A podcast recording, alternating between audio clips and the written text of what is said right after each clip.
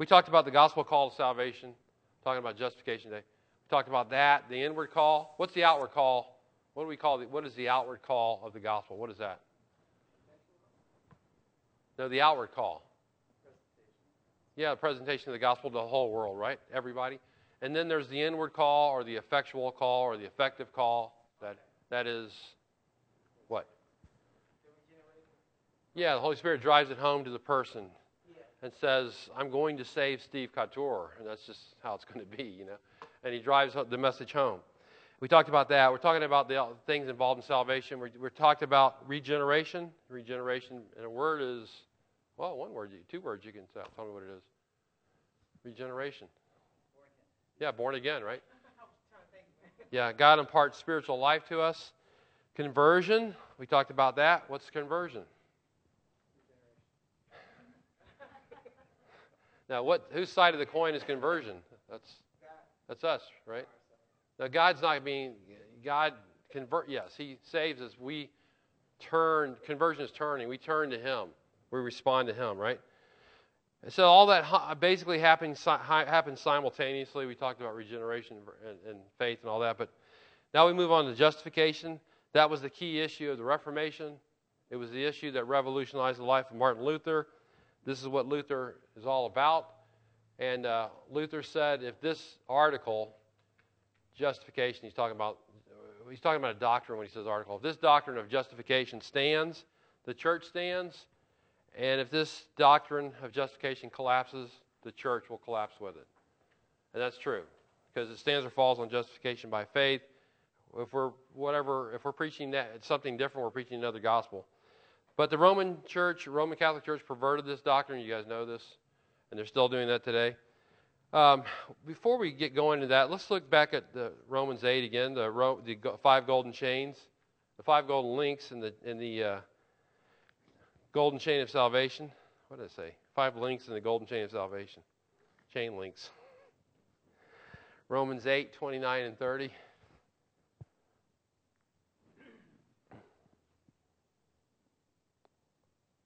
Uh, you guys have that? I, I you know, uh, this is, I keep going back here because it's such a key passage. For those whom God foreknew, he also predestined, right? To become conformed to the image of his son, so that he would be the firstborn among many brethren. And though, these whom he predestined, he also called. These whom he called, he also justified. These whom he justified, he also glorified. So, the people that were predestined and the, were the same people that were called the inward call, the effectual call of the gospel, those people will also be what? Justified. So you see how that works? And in time, and before time, he, you know, predestines people to be saved. Then in time and history, during the life of Steve Couture, he calls them at some point to himself to be saved, and he justifies him. And it goes on like that. And then he glorifies him in time to come. So all these things follow, you know, they, they all go together. True believers do not skip any links in the chain. It's all going to happen. But what is justification? What is that? Before, before you guys look at the notes and already have it memorized, probably. What is justification? Being made right. There's a word in there. I, I don't have. I. What's that? Yeah, declaration of what? We'll talk about a word you said in that, Steve, in a minute. Okay, you said the same word as Steve said. There's a word, you, you said declaration at the beginning, and then you changed the word to being made right, okay? And we're going to, I'm going to tell you why we have a problem with that word. Right. In and of itself, I don't have a problem with the word, but because of another teaching that came in, I have a problem with the word. So what's, what is justification again? It's, dec- it's a declaration that what? That people are righteous, right? Yeah. People are declared righteous that are saved. So it's justified. And I have in your notes justification is an instantaneous legal act. It's a legal act of God in which He, number one, thinks of our sins as forgiven. He views our sins as forgiven. And Christ's righteousness as belonging to us. And, he, and number two, he, he declares us to be righteous in His sight. It's a Grudem. Uh, justification is an instantaneous legal act of God in which He thinks of our, uh, thinks of our sins as forgiven and Christ's righteousness is belonging to us, and he declares us to be righteous in his sight as a result of Christ's righteousness. Okay? That's the definition. Okay, we'll look at we'll break it down. Number one, just a justification includes a legal direct includes a legal declaration by God. Legal declaration by God. And uh, when the word justified is used in connection with this subject with Christ, it means to declare righteous. I would get that in my head. Declare righteous, okay? He declares us righteous. It's even used in the sense of God Himself in Luke chapter 7. Um, the uh, people are coming to be baptized by John the Baptist, and those that are truly repentant, they are coming there to be prepared for the coming of Christ. And so John commends these people for what they're doing. Luke 7:29 it says this. When all the people and the tax collectors heard this, they heard what John was doing, baptizing. They acknowledged God. NASB have, they, has they acknowledged God's justice. Literally, they justified God. It says they justified God when they heard all this, when they were seeing the baptism and what John was doing, preaching repentance, preaching get ready for Christ's coming, repent for that. It says they justified God having been baptized, baptized with the baptism of God of John rather. That was right at the time to be baptized by the baptism of John. They were repenting, getting ready for the coming of Christ. It says they justified God by all this. In other words, they, they declared him to be righteous. They said, God is righteous. We're doing the right, this is the right thing that we're doing. He's righteous in what he's doing, he's righteous in what he's saying. And that's how justification is applied in salvation. When God justifies a person, he declares him righteous. He says, Now Wendell's righteous because I see the righteousness of Christ in him, because of the Christ's finished work on the cross. Um, go to Romans 4 5. Romans 4 5. Wendell, do you have a preacher's Bible with you or a regular Bible? Yeah. That ain't good. If you don't have a preacher's Bible, you really don't have the real Bible, okay, first of all. You have a Greek Bible? What, what, what, how does that compare to this?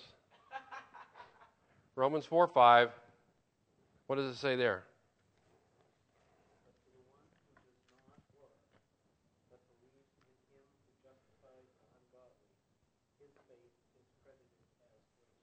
Yeah, that's a great verse. His faith is credited or accounted or reckoned as righteousness. Uh, God reckons us, you know, once we come to Christ and believe on Him, God reckons us to be righteous not on the basis of works, but on, through faith. But who does He justify? Verse 5, Romans 4 5. Who does He justify? Look at verse 5. What are they called? Yeah, the ungodly.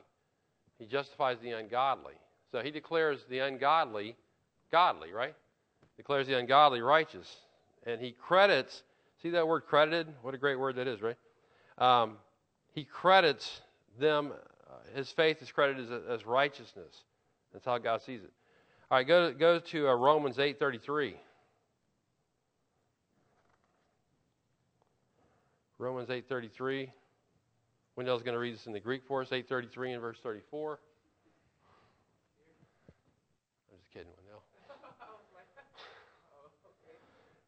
Uh, Romans 8:33 says, "Who will bring a charge against God's elect? God is the one who justifies. Who is the one who, who condemns? Christ Jesus is he who died, yes, rather, who was raised, who is at the right hand of God, who also intercedes for us." So this passage helps us understand the legal, the idea of the legal declaration of God and justification. By way of contrast, He's, he's contrasting um, condemnation with justification. Uh, to get, he says uh, in verse 34, Who is he who condemns? Christ Jesus is he who died. Um, to condemn a person is to declare him guilty, right? We condemn someone, we say he's guilty. To, the opposite of condemnation is just justification. To justify someone is to declare him not guilty. See, that's what justification is when God justifies a sinner, he says of the ungodly, You are not guilty. Even though the guy is guilty, why is he not guilty now? Why is he all of a sudden not guilty? Because of, yeah, Christ's righteousness was credited to his account. He put his faith in Christ. So now he's, God sees Christ's righteousness. Now he's declared not guilty. And so you can see, you know, by, by the way of contrast, you can understand justification being legal declaration. Um, and that's what it is. It's a legal forensic act. Okay? And we, we need to think about that part of, of justification and definition. Now, God does not impart righteousness to us. Think about this. He does not impart righteousness to us. He doesn't infuse us with righteousness. He does what? He declares us righteous. Yeah. Where the in, in? Who? When, because I said made Oh, yeah, yeah, yeah. Yeah. where that goes? The made. Uh, there's not an actual change in the sinner's nature and justification. You're not, your nature's not changed. You are, there's a change of status. You're simply declared righteous now. Where did this come from? This infused righteousness, Stephen? Steve, do you remember? It comes from your boys in the past, the Catholics. They can't. That's this is what the problem is. The way they define justification. Okay, legal declarations are nothing new, by the way. Take, they happen all the time. Take a wedding, for example. Minister stands up to marry a couple, and he says, "I now, with the power invested in me, you know, and uh, state of Florida and all this, I now, you know, pronounce you man and wife." And now the two individuals before are now declared legally bound together, right? Declared to be husband and wife, legally bound to each other. Their, has, their, has their character changed? The character of the man and the woman? No, they're the same person, right? Same people. Has their, uh, what's changed? Their legal status. Before they were single, now they're declared by the minister to be husband and wife. Not made right. Believers aren't made righteous in, in this idea of righteous, the, the justification. They're declared to be so. Why are we making such a big deal of this? Because the Roman Catholics confuse the issue. This is what you know, brought about the Reformation. Because the way they define uh, justification, this is one of the things. Roman Catholic teaching says that justification does not mean to be to declare righteous, but re- really to be made righteous. See the word "made" we talked about, um, or to uh, well to make righteous. But when God justifies, what they're doing is this: the Roman Catholics are confusing justification with sanctification. Okay, so what what what, what is sanctification? What is sanctification? Well, the world, the preacher's Bible is giving me a lot of issues here. What is sanctification? Huh? It's yeah, it's heavy duty, man. It's ripping my pages to shreds over here. heavy doctrine, yeah, it is. Really heavy doctrine. What's sanctification? Okay, is that the same thing as justification? So justification, you're declared righteous initially, Yeah, so, so, oh, go ahead. Darren, you have a question? I was just kind of confused. When do you, when does your nature change? Okay, hold on. We're, we're, we're talking about one thing justification. We've, we've talked about gospel call, we're going to, we talked about redemption, all these things. Right now, we're talking about, um, in, in, in, in regeneration, God you know, makes you alive in Christ, okay? Um, and you become a new creation in Christ. But we're talking about different aspects of salvation. And this is just another aspect, okay? We're just saying in this particular aspect, this is not, what, what it's about is legal declaration. Okay? Um, sanctification is, you know, a person is justified, right? Declared righteous, declared not guilty. Okay, you're no longer guilty because you you have the righteousness of Christ. Now you live, a, you start living a life that's different, and, and that's called sanctification. Then you're being sanctified the rest of your life. Okay, um, but the Roman Catholics have done it like this: they have bypassed legal justification, and they start with sanctification. What they do is they say this: um, you know, Roman Catholics are, are baptized when they're infants. That begins the pro- that begins the process of justification. Whereas, see, it's not a, initial, just an instantaneous legal declaration. It's a process for them. That process goes on the rest of your life. You're being justified the rest of your life, okay? Instead of sanctified. So they confuse the two. And uh, so you, you get baptized, and then you have to accept the teachings of the Roman Catholic Church. And then you have to do good works and all these things. You don't commit you know, mortal sins. You even try to stay away from venial sins and all these kind of things. Um, but the Bible doesn't say any of that at all. Okay. So when Martin Luther came along, he had to define. He didn't. That's what he was thinking. See. And then he realized when he read Romans 1:17, the just shall live by faith. It's, it's by faith. Wait a minute. This is all wrong. What we're doing here. Okay. And it, lights went off in his head. So when the Bible speaks of an imputed righteousness, whereas the Bible does whereas it speaks of imputed righteousness or credited to your account, the Catholics talk about an infused righteousness. You know, you're made righteous. God actually puts righteousness into us and changes us internally. So, Roman, here's a quote Roman Catholicism collapses sanctification into justification, okay? The inevitable consequence is that the believer's own perfect, imperfect righteousness replaces the perfect righteousness of Christ as the sole ground of justification. Every time I'm doing this now, somebody calls me. Uh, Wednesday night, same thing happened. um, so, and I called that guy already, and he didn't respond. So, anyway, um, that's you can't confuse the two. Okay, the righteousness of Christ is the sole ground of justification, not me, not my righteousness. That's not the sole ground of justification. Um, so the Roman Catholic is expected to, to, maintain good works throughout his life to maintain a strength of justification. Um, but if that's the case, we're never going to be justified because justification is by what? Faith, right? Not by works. The Scripture says. Um, and here's another problem with this: the Roman Catholic never. Have you ever noticed? You ever talked to a Roman Catholic and said, "Are you going to, if you die today, would you go to heaven?" What's their answer? hundred percent of the time. I'm not sure. Everyone I've talked to over the years, I don't know. I think so. I hope so. Maybe. I don't know for sure. Why is this? Because of this right here. They, they, they don't know if they're fully justified because they're trying to, they're trying to be justified, but it's not really happening. So the, the, the Roman Catholic never knows if he's in a state of grace or not, or if he can stay there. Steve, you? I was going to say that's why they had to spell purgatory. Yeah, that's right. That's one. Yeah, yeah. So they bought the um, documents for purgatory and and uh, what do they call those? The uh, I can't remember now. What did you say? I'm sorry. Indulgence. Indulgences. Indulgences were sold in the Reformation period by uh, the Roman Catholic people. I think the guy's name was Tetzel that went around selling them and preaching to everybody. You need to buy buy these indulgences so you can make, ensure that you're going to go to heaven one day and so on. And the Council of Trent said this: If one considers his own weakness and his defective disposition, he may well be fearful and anxious as to the state of grace. This is the Council of Trent. This is defining Catholic doctrine. Okay.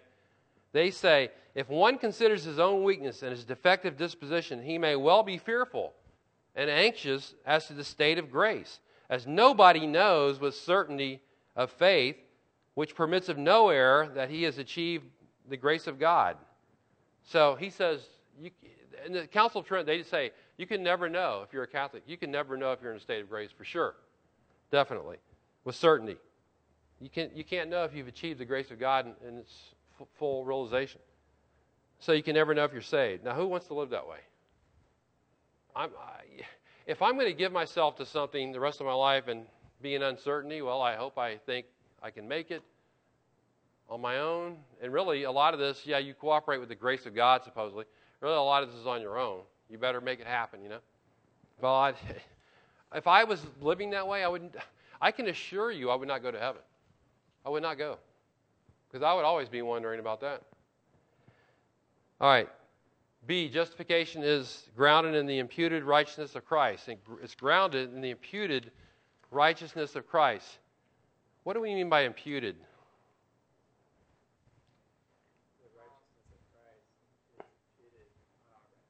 Right.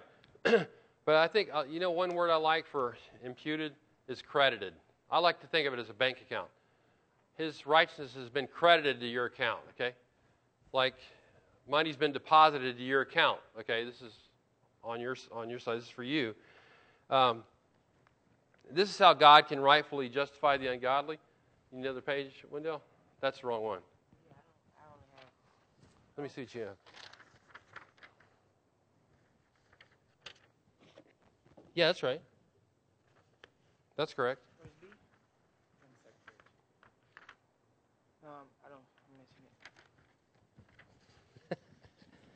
I feel like I'm in the twilight zone with these pages. Can you help them to find B? Maybe there's no B. You guys see a B? Or did you get the page? Wait a minute. Wendell, I'm sorry, man. Oh, here it is, Wendell. Here it is. All these pages, after a while, you're totally confused. You don't even know what's happening. Uh, Okay, how can God rightfully justify the ungodly? Imputed righteousness. Christ credits his righteousness to you. Now, here's the thing. Let's, let's talk about this. It's, it's, it, what is imputed righteousness? Here's the definition it is God's act of crediting the righteousness of Christ to sinners who trust in him for salvation. But it's a twofold process, okay? There's two things that happen in imputed righteousness. First of all, our, our sin is credited to Christ's account, okay? And then his, his righteousness is credited to our account. So who gets the raw end of the deal on this? He does, right? We get the good end of the deal, right? It's a twofold process. Number one, let's talk about the imputation of our sin to Christ. Okay, turn to 2 Corinthians 5.21. 2 Corinthians 5.21. And this is, you should have this verse memorized by now, probably. It'd be good to memorize it. Which says, He made, God made Christ who knew no sin to be sin on our behalf, so that we might become the righteousness of God in Him, okay? So, let me quote MacArthur's theology book on this. In what sense did the Father make the Son sin on our behalf? Now, this is interesting. I don't think of it like this normally, uh, but think about this. In what sense did the Father make the Son sin on our behalf? That's what it says. He made him who knew no sin to be sin on our behalf. Christ to be sin on our behalf. Okay, here's in, here's in this sense. In only one sense, the Father counted Jesus to have committed all the sin of those who would ever repent and believe in him. Think about that for a minute. It's as if, I would say it this way it's as if Christ had committed all the sins that we've committed to be made sin. Does that sound right? He did not actually make Jesus a sinner. It would be blasphemous to suggest that the God man was actually made a sinner, for God cannot sin. Instead, since justification is a legal declaration, the Father judicially reckoned Christ to have committed the sins of those for whom he was giving himself as a substitute. It's reckoned to be the case, as if Christ had committed all the sins that we, we have committed, that everybody's committed. Okay? All right. Can someone go to Isaiah 53 6 and someone else 1 Peter 2:24. Isaiah 53 6. 1 Peter 2:24.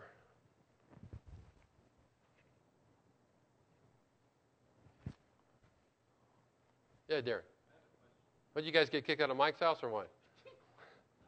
Oh, go ahead.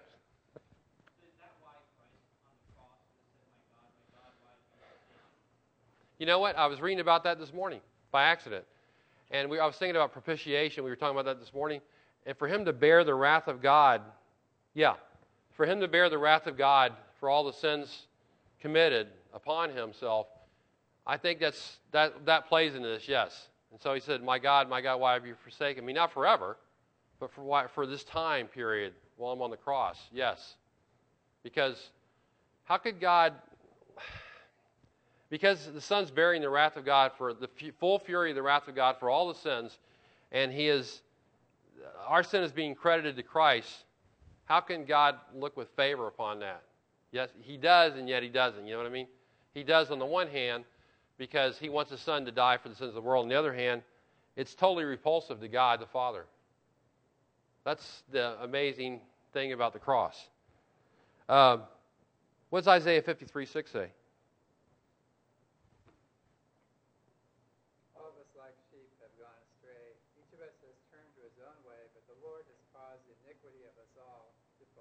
Yeah, we've all went our, gone our own way. We do whatever we do our own thing, right?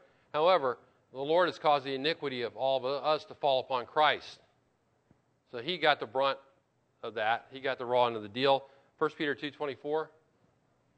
He got the raw end of the whole deal, right? But we know why he did it. 1 Peter 2.24.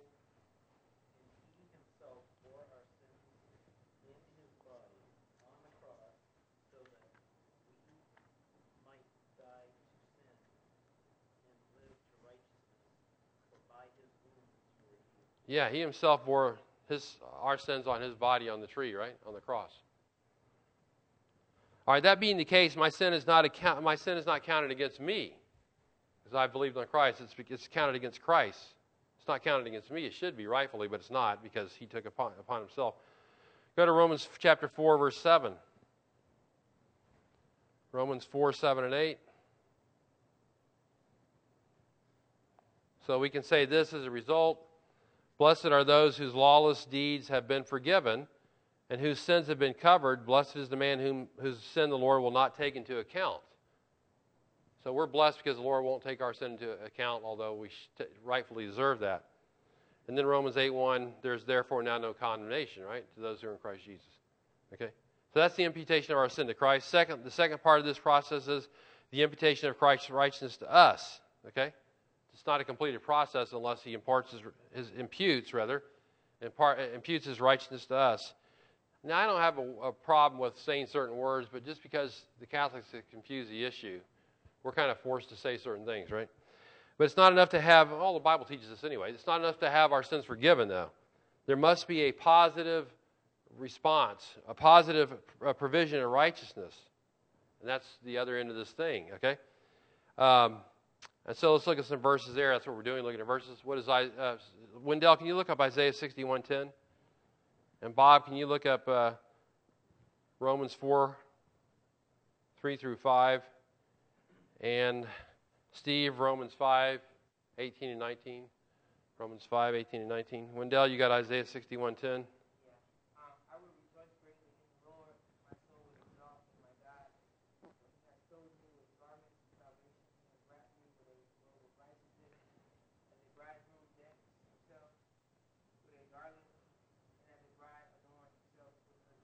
Yeah, that's what happens in salvation. We're, ro- we're wrapped with a robe of righteousness, right? The righteousness of Christ. That's a good picture of it right there. And then Romans 5, uh, 4, rather, 3 through 5. What does the scripture say? Abraham believed God, and it was credited to him as righteousness. Now, to the one who works, his wage is not credited as a favor, but as what is due.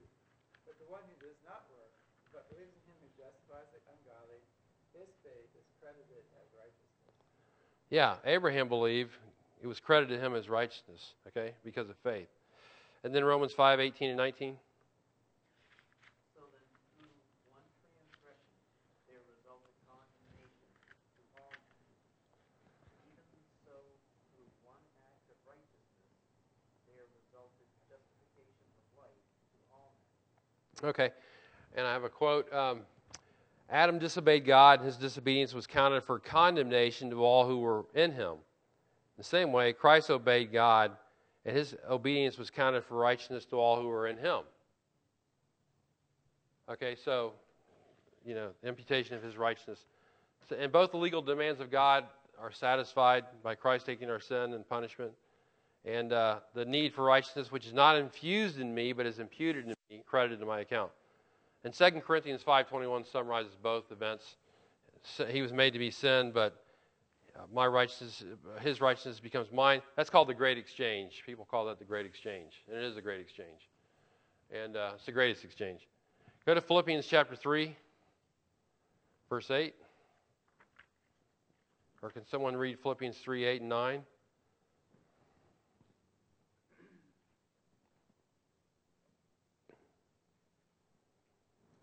More than that, I count all things to be loss in view of the surpassing value of knowing Christ Jesus my Lord, for whom I have suffered the loss of all things, and count it but rubbish, so that I may gain gain Christ, and be, fa- may be found in him, not having a righteousness of my own derived from the law, but that which is from is through faith in Christ, the righteousness which comes from God on the basis of faith. Yeah, not righteousness of my own, but that which is through Christ, right? And 1 Corinthians 1.30, I'll read this. It's a great verse. By his doing, by God's doing, you are in Christ Jesus, who became to us wisdom from God and righteousness, sanctification, redemption. He became, Christ is everything to us, in other words. He became righteousness to us. All right, C, justification is by faith alone. It's by faith alone. How can the righteousness of Christ be applied to me? As Martin Luther found out, by faith alone apart from works. That's what the reformers called sola fide, right? Faith alone. Go to Romans chapter 3. Romans 3, verse 22. Um, verse 21 Now, that apart from the law, the righteousness of God has been manifested, being witnessed by the law and the prophets, even the righteousness of God through faith in Jesus Christ for all those who believe. There's no distinction in verse 25. Whom God displayed publicly as a propitiation in his blood through faith. This was to demonstrate his righteousness because in the forbearance of God he passed over sins previously committed. For the demonstration, I say, of his righteousness at the present time, so that he would be just and the justifier of the one who has faith in Jesus. Verse 28. We maintain that a man is justified by faith apart from works of the law. And it goes on like that. Look at chapter 4, verse 5. But to, to the one who does not work, but believes in him who justifies the ungodly, his faith is credited as righteousness. Go to 5 1. Therefore, having been justified by what? By faith, we have peace with God through our Lord Jesus Christ. Go to chapter 9, verse 30. Again and again, you see it again and again all through Romans. What shall we say then? That Gentiles who did not pursue righteousness attain righteousness, even the righteousness which is by faith. Israel, pursuing a law of righteousness, did not arrive at that law. Why? Because they did not pursue it by faith, but by works. Go to 1010. For with the heart a person believes, resulting in righteousness. It's all about belief, right? And, uh, and then Galatians 2.16. We'll look at one more here. Galatians 2.16.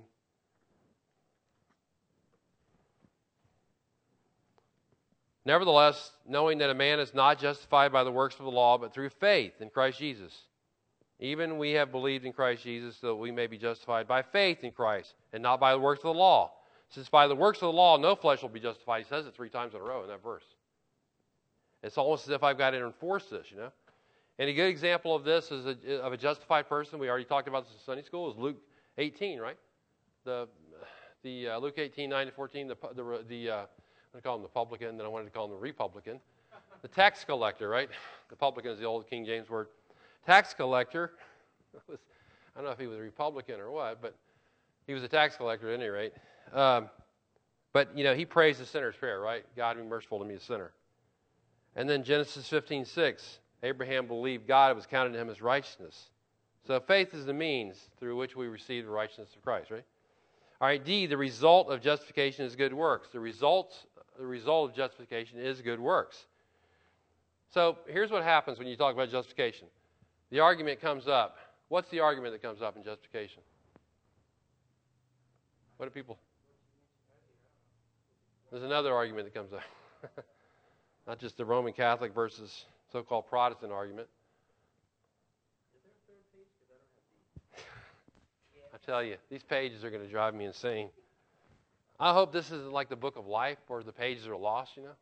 Hey, I don't have page two. Your name's not in the book of life. Great. I, you don't want me being in charge of the book of life, by the way. Did you say page two or three? Uh, page three. Three. this would be page three, I think. No, we don't have it either. You know. well. okay. Hey, Wendell, do you have it? Do you have the next page? Page three, yeah. Oh, okay. I didn't get it. Well, he didn't have page two. He wasn't in the book of life. He is now. Sometimes you get removed from a book of life. Sometimes, sometimes you're added to it. Sometimes you're misplaced. Okay. Hey, sometimes if you, uh, if you're, I guess, obedience outweighs. I guess so. At least in this class. So, okay. When you a person is justified, he produces good works. The argument is this: we, we get to, we're reading through the Bible in Romans. Paul says we're justified by faith, and then you get to James. What happens in James two? What does he say? Justified by works. Look at James two. James two fourteen.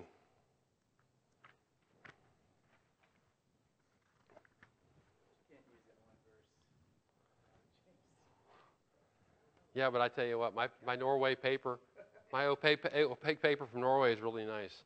I'm telling you, there's no, this never sticks. None of the pages stick. Okay, James 2 14 to 26. All right, let's read this. 2:14. What use is it, my brethren, if someone says he has faith but he has no works? Can that faith save him? Now we just talked a million times about faith is, is what produces what, you know, you end up with the righteousness of Christ. If a brother or sister is without clothing and need of daily food, one of you says to them, Go in peace, be warmed and be filled. Reminds me of something we used to do that was not very nice up north. But we won't talk about that right now. Um, you say to this person, Go in peace, be warmed and filled, and yet you do not give them what is necessary for their body. What use is that? Even so, faith, if it has no works, is dead, being by itself. Well, this is just the opposite of what Paul said. But someone may well say, You have faith and I have works. Show me your faith without the works, I'll show you my faith by my works. You believe that God is one, you do well. The demons also believe and shudder. But are you willing to recognize You foolish fellow. I always thought that's interesting that he calls him that. That faith without works is useless. Was not Abraham our father justified by works when he offered up Isaac, his son, on the altar? You see that faith was working with his works, and as a result of the works, faith was perfected. The scripture will fulfill which says, Abraham believed God, it was reckoned to him as righteousness, and he was called a friend of God. You see that a man is justified by works and not by faith alone. Oh, maybe the Catholics are right. In the same way, was not Rahab the harlot also justified by works when she received the messengers and sent them out by another way? For just as the body without the spirit is dead, so faith, so also faith without works is dead. All right, so on the surface, it looks like James is saying we're justified by works, not by faith. How do we reconcile Paul and James? How do we do that? Well, number one, James is using the word justified in a different sense than Paul is, is by talking about being declared. Paul was talking about being declared righteous, being declared righteous, being declared righteous. James is using the word in the sense of vindicate or the demonstration of righteousness, okay? Talking about the demonstration of righteousness now. James is not speaking of initial justification, but of the, of the demonstration of a person already justified. Person who has already been declared righteous should do what? Should demonstrate his righteousness, right? He's been declared righteous. He's, he demonstrates it. Number two, James uses three illustrations to, show that, that the life of a true justified believer is what vindicates him. You're vindicated by your life of good works because you're truly a believer. The first illustration is, has to do with the brother lacking the necessities of life. I'll tell you the little illustration. We were up, up north. We were just college people, so we were half out, half out of our mind anyway, right? So we go down the road, you see the hitchhiker, and you yell out, be warmed and filled. And you kept going on your way. That was not very nice, but we did that crazy stuff back then, okay? So, James, James 2 14 through 17. Look at that's the first part of this. The, the guy, you know, is lacking. We did help people out too, by the way. We just did that for a joke. It wasn't funny, probably, but anyway, we thought it was at the time. So, if someone is in need of clothing, in need of daily food, that kind of thing, I'm talking about, okay, this has to be qualified too. Someone's destitute and great need. Now, I'm not talking about scam artists out there trying to scam everybody right now, okay? I'm talking about someone who's truly in need and all this. Um, and you have the ability to meet the needs, okay? Whatever it may be. Again, this could be qualified in certain ways, okay? However, you, you decide you're not going to help, you refuse to help the person, you're not going to help the person, so on and so forth, then are you really demonstrating your faith? You're really not, right? You're not really demonstrating you have true faith. That's the first illustration. Second illustration, verses 21 and 24. Now, I'm, I'm not talking about, be careful what you do here, okay, with that. Well, I won't go into all that. Just be careful how, there's, there's a lot of qualifiers on what I just said, okay? You don't want someone coming and killing you because you're trying to help someone out who's a mass murderer, okay? Just be careful how you do this stuff. Verses 21 to 24 Abraham, was Abraham justified by works? Let me ask you this question. What chapter did Abraham offer up Isaac? Or was he going to at least offer up? He was going to offer up Isaac before the Lord stopped him. What chapter did he do this in? What book and what chapter? Genesis what? It's very important you know the chapter. Or the section. 22. That's very important that it's Genesis 22. And what chapter did, did say Abraham believed God and he counted him for righteousness?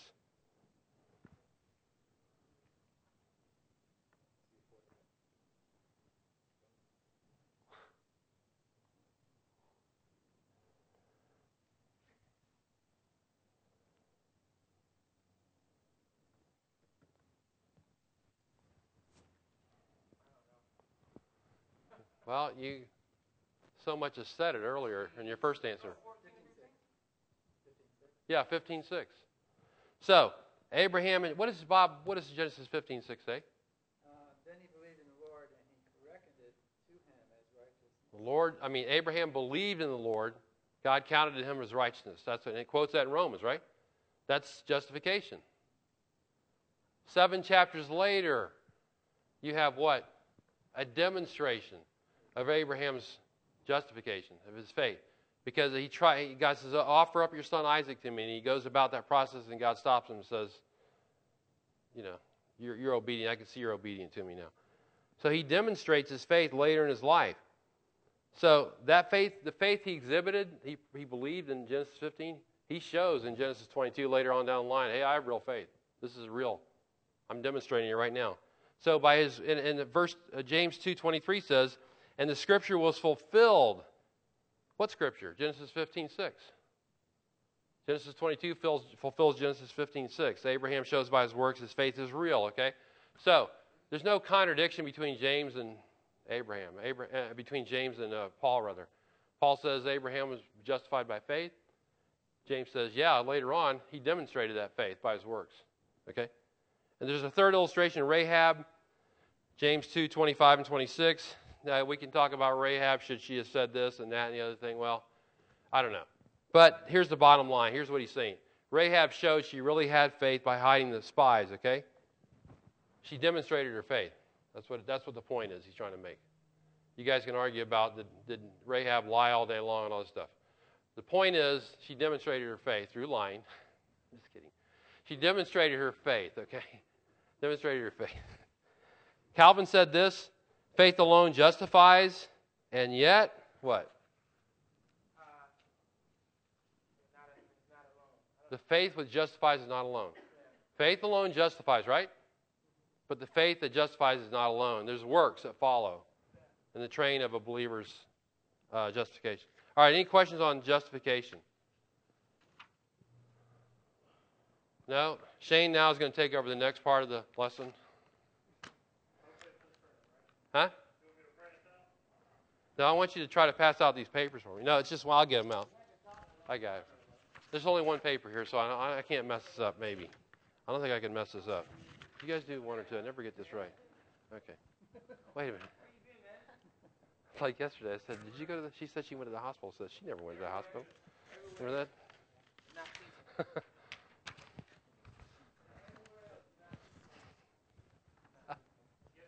okay. Adoption. What time is it? Five four. Oh, we got three minutes or so whatever. Adoption. All right, we're on adoption. Another aspect of salvation, adoption. We're covering all these aspects, all right? Regeneration, everything. Scriptural evidence for adoption, A. Is that what it says on my notes? Or does it say some bizarre thing? Okay, good. What is adoption, Wendell? What is the definition of adoption?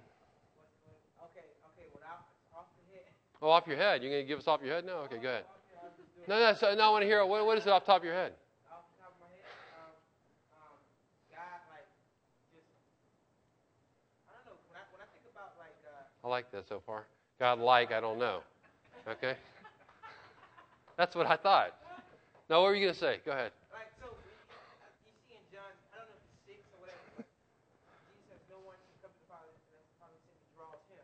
Gotcha. Right? Um, so the idea is that uh, we are, because we're spiritually dead, we are uh, um, not sons of the of the Father um, until He, you know, adopts us. He brings us in, draws us to Himself, Right. and makes us His own possession. So Yep. that's how I would define it. Yeah. I'm, Okay. I'm not a Uh, Calvinist. that's fine. That's fine. Uh, uh, Grudem, in a very simple definition, says adoption is an act of God whereby He makes us members of His family. Used to be the old definition was to place as an adult son, but Grudem has his own, his own unique definitions. so, to he, he makes us members of His family. Okay, go to John chapter one, verse twelve. John 1:12, and we'll look at some of the verses. We're talking about scriptural evidence for adoption. John 1:12, and uh, we'll go to Romans 8 after that.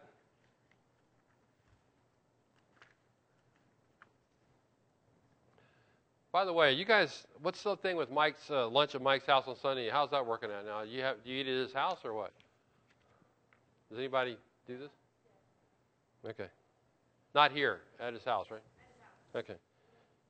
We talked about okay. John 1 John 1:12 um, but as many as received him to them gave he the right to become children of God even those who believe in his name.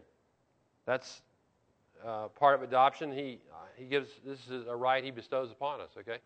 Not everybody has this right, but those whom he gives this right to are blessed to, to be called his children. Uh, like an adopted child, right? Not everybody's adopted out. Like in China, Sam, in that adoption agency, Samuel's in, how many people were adopted by, you know, Christian people out of that adoption agency? Maybe one, Samuel. How many others? I don't know. The chances are high none of them were, you know. So that's a right that he, he was, was bestowed upon Samuel. Go to Romans 8.14. For all who are being led by the Spirit of God, these are the sons of God. You have not received the spirit of slavery leading to fear again. You have received the spirit of adoption as sons by which we cry out, Abba, Father. The Spirit Himself testifies with our spirit that we are children of God, and if children, heirs also, and if heirs, uh, uh heirs of God and fellow heirs with Christ, if indeed we suffer with Him, so that we may also be glorified with Him. Right? Um, it's by faith. Adoption is same thing again, like justification. Go to Galatians chapter three, verse twenty-three. We'll just quote a few more verses and we'll quit. People are starting to come in. Galatians three twenty-three through twenty-six. But before faith came, um, we kept, were kept in custody under the law, being shut up to the faith which was later to be revealed. Therefore, the law became our tutor to lead us Christ, so that we may ju- be justified by faith. Now, faith has come. We're no longer under a tutor, for you're all sons of God through faith in Christ Jesus. So, not only justification, but adoption as well, right? Um, let's go ahead and let's go ahead and call it quits right now, I guess. Pick it up next time.